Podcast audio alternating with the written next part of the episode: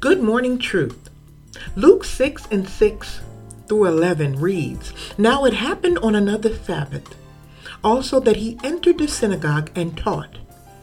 And a man was there whose right hand was withered.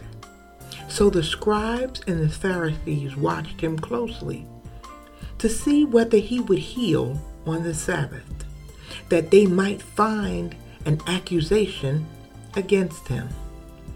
But he knew their thoughts and said to the man who had the withered hand, Arise and stand here. And he arose and stood. Then Jesus said to them, I will ask you one thing.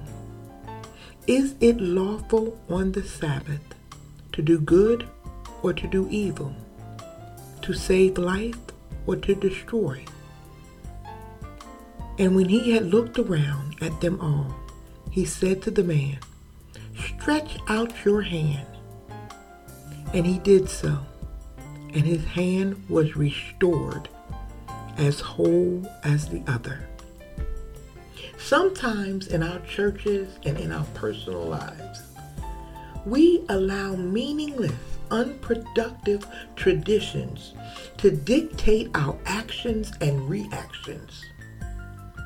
Jesus was considered a rebel because he went against the traditions of men. I heard a story some time ago. A newly married couple were preparing to celebrate their very first Thanksgiving together. And the husband, still in honeymoon mode, was in the kitchen helping his beautiful wife prepare the meal and he took out the roasting pan and began to prep the ham. And his wife told him, Make sure you cut off the end of the ham. And he asked her why. Her response was, Because that's how you cook a ham. You cut off the end. He said, I never heard of such a thing. His question was, Does it make the ham taste better? Her reply was, I guess, I don't know. But in the midst of their conversation, the wife's mother rang and she answered the call. And she said, Mom, glad you called. Why did you teach me to cut the end off the ham? Does it make a difference in the taste? And her mother responded, I taught you what my mother taught me. The wife responded, I sure would like to know the significance of cutting the end off the ham because my husband is asking me all of these questions. Her mother said, Hold on. Let me get your grandmother in on a three way. So she dialed the grandmother's number and the grandmother answered and they exchanged their normal niceties. And then the young bride asked, Grandma, why did you always cut the end off the ham? And you taught mommy to do the same, and mommy taught me. Does it make the ham taste better? The grandmother began to laugh out loud uncontrollably. And when she finally caught her breath, she said, Child, I always cut the end off my ham because my roasting pan was always too small. We have to move beyond just doing or not doing because that's the way we've always done it. In order for God to move and to use us to exalt his kingdom on earth, we must seek justification in his word and his word only.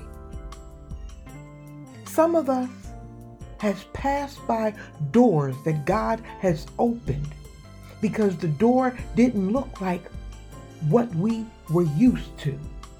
Others have stood still when God was trying to get them to move, all because the direction that God was moving them in was a different path than they ever took before.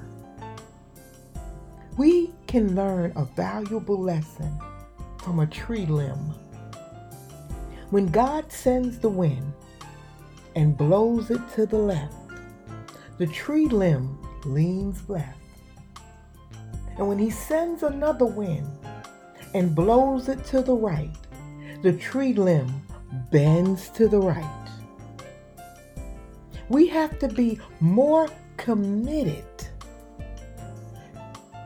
to God than the ways and the traditions that the world has trained us to operate in. I charge you today to bend with the Word of God, bend with the will of God, bend with the wind of God. And truth is, there's no real to cut the end off the hand. Remember, when you start your day with truth, blessings throughout the remainder of the day. Amen.